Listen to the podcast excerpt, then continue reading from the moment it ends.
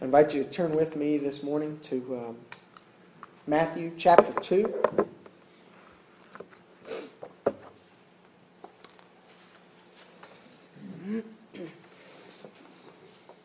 Bill, I'm just full of problems this morning. I, I changed my sermon title, and it's not reflected up there. Um, it's not the bulletins, it's the PowerPoint. If it's not one or the other, it's both. However, that works out. I think that was a completely illogical statement, but um, I stand by it nevertheless. Uh, this morning is, um, as you've seen the word that's been up there, it is Epiphany. Um, and we'll look at what that word means here in just a few moments. But we're going to begin by reading uh, from Matthew chapter 2, uh, those first 15 verses of Matthew's account of the gospel. Matthew gives us a, uh, a Christmas story that is um, not in any way in conflict with uh, that of Luke, but one that is unique unto Matthew and his purpose in writing. And he begins that Christmas story in chapter 2. Uh, well, he not begins, he is continuing his uh, Christmas story in Matthew chapter 2. And he says, Now after Jesus was born in Bethlehem of Judea, in the days of Herod the king, behold, wise men from the east came, from, came to Jerusalem, saying, Where is he who has been born king of the Jews? For we have seen his star in the east and have come to worship him. When Herod the king heard this, he was troubled, and all Jerusalem with him. And when he had gathered all the chief priests and scribes of the people together, he inquired of them where the Christ was to be born. So they said to him, In Bethlehem of Judea. For thus it is written by the prophet But you, Bethlehem, in the land of Judah, are not the least among the rulers of Judah. For out of you shall come a ruler who will shepherd my people, Israel. Then Herod, when he had secretly called the wise men, determined from them what time the star appeared. And he sent them to Bethlehem and said, Go and search carefully for the young child, and when you have found him, bring back word to me, that I may come and worship him also. When they heard the king, they departed, and behold, the star which they had seen in the east went before them till it came and stood over where the young child was. When they saw the star, they rejoiced with exceedingly great joy. And when they had come into the house, they saw the young child with Mary his mother, and fell down and worshipped him. And when they had opened their treasures, they presented gifts to him gold, frankincense, and myrrh. Then, being divinely warned in a dream that they should not return to Herod, they departed for their own country another way. And when they had departed, behold, an angel of the Lord appeared to Joseph in a dream, saying, Arise, take the young child and his mother, flee to Egypt, and stay there until I bring you word. For Herod will seek the young child to destroy him. When he arose, he took the young child and his mother by night and departed for Egypt, and was there until the death of Herod, that it might be fulfilled which was spoken by the Lord through the prophet, saying, Out of Egypt I called my son. Epiphany is a Greek term that means manifestation or revealing uh, or uh, an appearing. And the holiday Epiphany is the holiday on which the church, let me lower this, celebrates the revealing of Christ to the Gentile world. And we see that first and most uh, probably most dramatically in the arrival of these magi, these men of wisdom from the east. They've come, and they're not Jewish people. They've come, they've heard the prophecy of God, though they were not uh, people of Israel. And they were Gentile men, and they gathered uh, to, Matthew says, the house where the Christ child, Jesus our Lord, was staying. And they presented their gifts to him the gold, frankincense, and myrrh. And when we uh, think of the Magi, there are a number of questions that we ask. A, a, a, couple being that I was thinking throughout the week who are they and why do they matter? And in consideration of these questions, there are others that arise. Were they, were they wise men? You know, we, we talk of the wise men. That's typically how we refer to them when we're speaking to our children. We sing the song, We Three Kings of Orient are bearing gifts. We travel so far. Uh, were they magicians? The, the term uh, magi is where we get the term magician. There are a lot of questions that, that surround uh, these men, uh, and these questions really are almost impossible to answer. We don't exactly know who they are. We know they were from, from the Orient. How far into the Orient, we're not sure. But they were from the east of Israel. And they came and they, they, they followed a star that had revealed to them. The question also is how many were there? We sing of we three kings, but we don't know that there were three. There could have been 300. There could have been 30. There could have been four two. We're not sure. They had three gifts that they presented to Jesus. They presented gold, frankincense, and myrrh.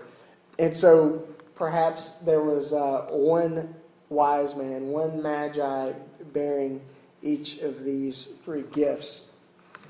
When did they visit?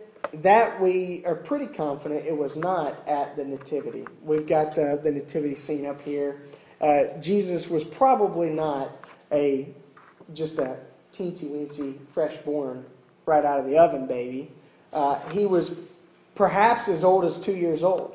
Um, we're not we're not certain. What we do know is that Herod inquires of them when they had first seen the star, and then he, when he goes on his rampage, decides uh, to to have his judgment upon all children who are two years of age and under in the region.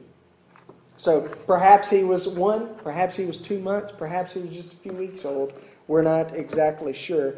But chances are they were not there when the shepherds were there. They came sometime later. Uh, one reason I, I, can say that with uh, pretty, pretty strong confidence is because Matthew makes a point to say that they were staying in a house. And you remember from Luke's account, there was no room for them in the inn. And so they stayed in the stable, and Christ was laid in a manger. And so it seems that some time of transition had, had happened where Joseph and Mary, as, uh, as the tax season kind of settled down and all the CPAs went back home and uh, uh, some opportunities for rental uh, opened up in Bethlehem and the surrounding areas, that, uh, that they were able to transition and settle down into a home for a short period of time before returning to Nazareth, which Matthew tells us gets sidetracked a little bit as they head down to Egypt. Who, who didn't want an Egyptian vacation for a short while, right? So there are a lot of questions that surround these magi. Um, there, there certainly are. But the one thing that is certain is that their significance is immeasurable. Their significance is unexplainable because these were Gentile men. These were people who were outside of the nation of Israel. These were men who who were not faithfully Jewish people as you had uh, who faithfully followed the Old Testament. These were people who were familiar with the prophecies of, of the Old Testament. They knew to be looking for the star, they knew where in a general vicinity to be traveling. Um, these were people who were sensitive to God's call and what God was doing in the world, but these were people that were outside of Israel. And the reason why that matters so much to us is because I don't know about you, I'm not Jewish. I don't know that I have um, any Jewish ancestry at all. And what the arrival of these men to, uh, to the Christ child say to us, and what Epiphany as a holiday says to us, is that Christ came for the whole world. He was not just some national Savior. He was not just the King of the Jews, he was the King of the world. This is the Creator who created each and every one of us in His image and who has come to be the Savior of each and every one of us. And that's good news to us. Um, that's good news even now in our um, in our mission mindedness as a church, we should be mindful that Jesus is not just an American Jesus. He's not just the Savior of the Bible Belt. He's someone who is working in the whole world to bring all people of every tribe, of every tongue, of every nation, of every ethnicity. He has come to seek and to save that which was lost anywhere and everywhere. And that's hope for us. That's hope for us as we minister to others. The same God that we trust is able to be trusted by others, our friends and our family, our neighbors and our co-workers. And so, Epiphany is a holiday that we celebrate the good news of Christ, which is indeed worldwide good news. It's not just limited for a select group of people. Uh, our condition, which is universal, is met by His provision, which has been universal in, in Christ coming for the whole world. And His coming, this King, um, as, as the, the Magi call him, the king of the Jews. His coming creates quite a bit of a stir. And his coming says something about a couple of things I want to look at this morning. Hang on, go back. There we go. The clicker's getting away from me here. His coming says something to us about authority. It says something about the nature of authority. It says something about how we relate to authority, what authority is. Notice, uh, in, in light of this idea of authority, uh, being affected by the coming of Christ. Notice a couple of reactions that, that Matthew tells us. He gives us uh, the reactions of a single person and then a group of people. He gives us the reaction of Herod. In verse 3, he says, When Herod the king, the king, remember the Magi said they're looking for the king. And when Herod the king heard this, he was troubled. This was not good news for Herod. This was a challenge. What are you talking about, king of the Jews? I'm the king of the Jews. I've been placed here by the emperor. I've been placed here by Caesar. And you're talking about another king having been born? Our family hadn't had a baby recently. What are we talking about?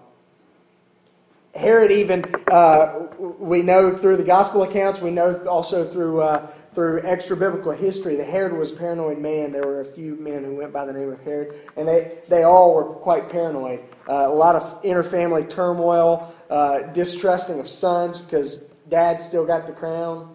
Uh, this man, when he hears that a king of the Jews has been born, he is troubled. Matthew tells us. And we see how great of a trouble that was later. After verse 15, we go on to read um, we read of the, uh, the massacre of the innocents as Herod on, on rampage decides and orders the slaughter of all boys two and under in the surrounding area. This is a challenge to Herod. The coming of Christ is a challenge to all authorities, a challenge to all sources of power and avenues of influence. His arrival de- demands lordship over all, over our lives, over every position that we uh, uh, put stock in. His arrival uh, calls to the carpet all authorities, all powers, all influences, and Herod, one who is in authority, uh, sees it as a, as a challenge to his authority.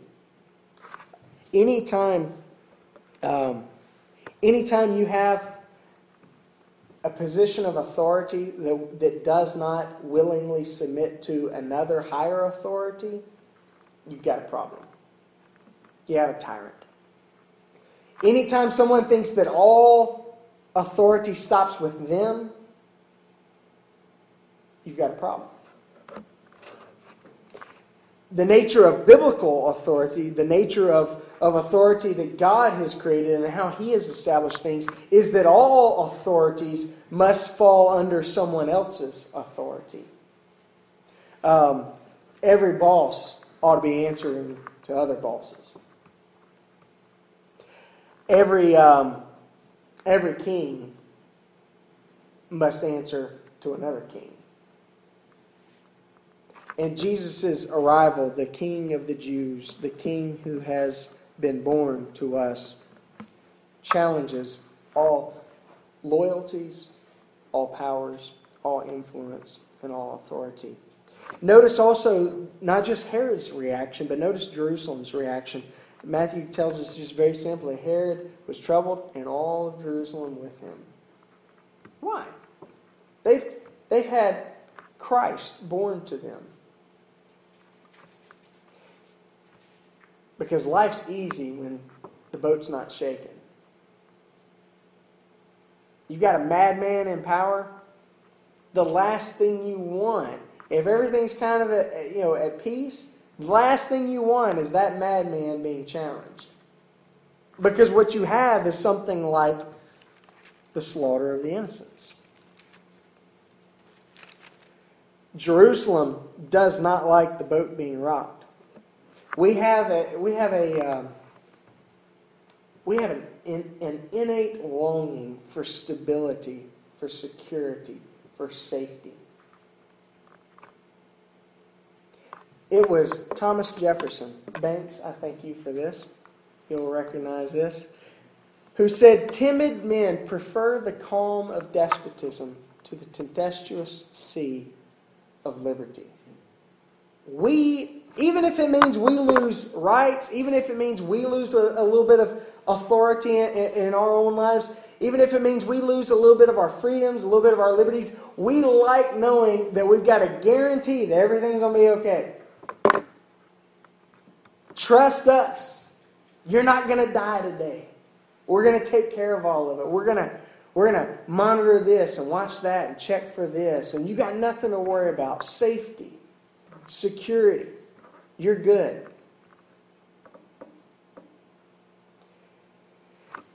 We see that in, in uh, even in the arrival of Jesus. Jerusalem does not like the fact that there's been a king who's been born because everything's kind of been at peace. Everything's kind of been stable. The, the, the seas have finally kind of mellowed down But. No, they don't have, you know, a national identity like they used to have. No, they don't have all the freedoms and joys that they used to have. Yeah, they have uh, Caesar's thumb constantly in their backs, especially through this madman Herod. But you know what? We figured out how to live in this, and, and we can manage, we can get by. Don't start shaking things up. And anytime Jesus shows up, he always shakes things up. I said a few weeks ago when God shows up, Emmanuel, God with us, it ought to kind of check us a little bit because anytime God shows up, all of our priorities in life, all of our loyalties in life, everything that, that has given us security, comfort, it, it's kind of uh, shaken up a bit. And the reaction we see from Herod is, is um, ought to make us mindful of what Jesus' arrival does to authority. And the reaction of Jerusalem ought to make us question ourselves how how comfortable are we when God shows up and starts shaking things up in our lives? His arrival says something not just about authority, but his arrival says something also, also about the nature of redemption. The nature of redemption um, is that God's way is to show up in meekness. How does he show up? He shows up as a child, a baby wrapped in swaddling cloths and lying in a manger. God's way of redeeming, his way of showing up is always to come in meekness. Always, God, God has a way of making himself small for our sake so that he can come and redeem us. He, he comes and redeems us not with all the show, not with all the pomp and circumstance. He comes in a meek way. You have these magi who've come from the east to celebrate and to worship. They've come and they've come bearing gifts and they've come to seek this king. And that's really the only show he has in his arrival. Before them, it was the shepherds.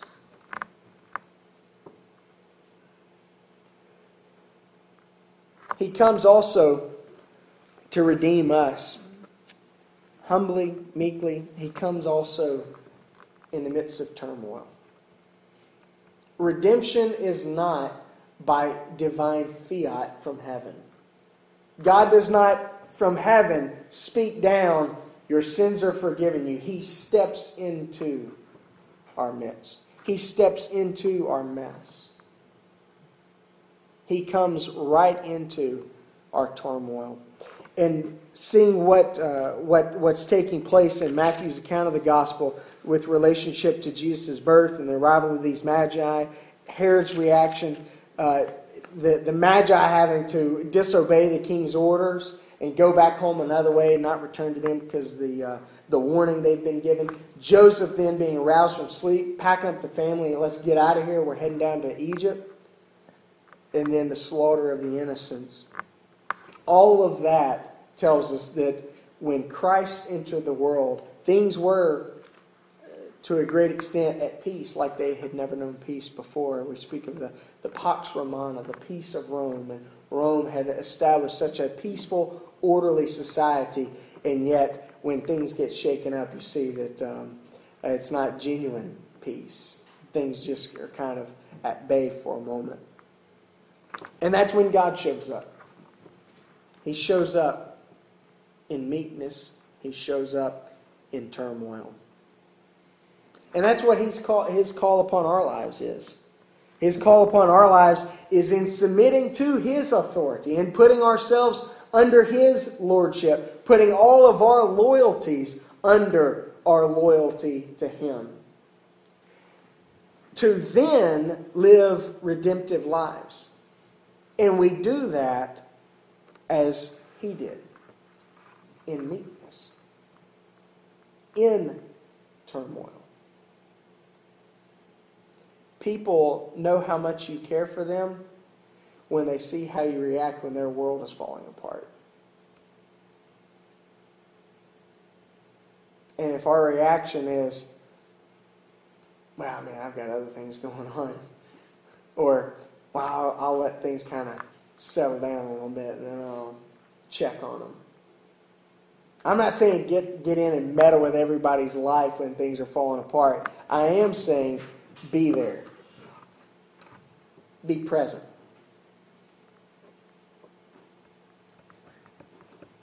God's call upon our lives is the highest call upon our lives. His, his demand upon us is greater than any other demand. And his demand upon us is typically to be his presence to others, to step in meekly, humbly, quietly, unpretentiously, uh, and to step in even in the mess, even when it's trouble, even when it's a dangerous situation. He calls us to others. He calls us to be about his redemption. And he calls us, therefore we must obey. Um, on your communication cards and on the, um, the end of your bulletin, I have a few responses that um, I wonder if you would consider with me this morning. The, um, the first is I wonder if you noticed the, uh, the sensitivity of the Magi who came in coming, first of all, but then also in their departure. How sensitive they were to what God was doing. Joseph's sensitivity then to what God was doing. Uh, each were attuned to God. Each were able to recognize what God was doing in the world. And I wonder if you would say, you know what? I need to be praying for greater sensitivity to, uh, to what God's doing. What He's doing in my life, what He's doing in my, my family's life, what He's doing in the lives of my friends, coworkers. I need to be a little bit more sensitive to, um, to what's going on. If that would be your prayer, then I, I want you to mark that on your, um, your response. We read that the Magi showed up. They showed up, though it was difficult. They showed up, though it meant travel. They showed up, though it meant sacrifice on their part. They showed up, and they what they told Herod was very telling. We have come to worship him. And they came bearing gifts, and they worshiped him. I wonder if your response would be that um, I'm going to take my worship of Christ a bit more seriously. Whether it be worshiping more regularly, whether it be worshiping more attentively, maybe it would be, um, maybe it would be um, just worshiping more seriously. Taking what happens here on a Sunday morning more seriously. It, it ought to compel us to come. Ought to, like I said last week, we ought to be scratching at the doors. Unlock the place. Let us in. And then lastly, I wonder if you would say, not only am I going to take my worship life more seriously, not only am I going to be sensitive to what God's doing, I'm going to share uh, share that worship life with others. I'm going to invite friends to come along with me. Um, if if you haven't seen the Nativity story, you really should. It's a good movie, really good movie. And uh, one of the humorous things is going on with the Magi. They have three wise men, and they show up when the shepherds are there. Otherwise, a really, really good movie. But uh, there's one that just doesn't want to go, and then he eventually he says, "Nope, that's it. I'm not going." And then when you see him on the road, he's come along. You might have a friend or a family member who's uh, before now has given you the cold shoulder when you've invited them to church. Keep inviting. Keep inviting. Let's pray.